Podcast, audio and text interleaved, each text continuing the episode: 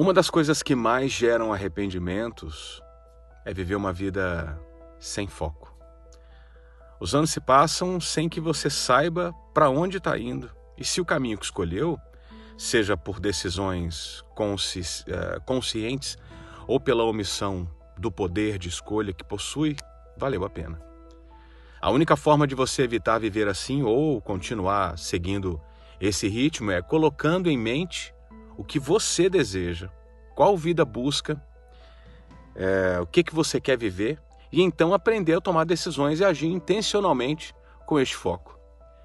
Isso significa dizer não para tudo aquilo que você sabe que te deixará longe de alcançar tal destino.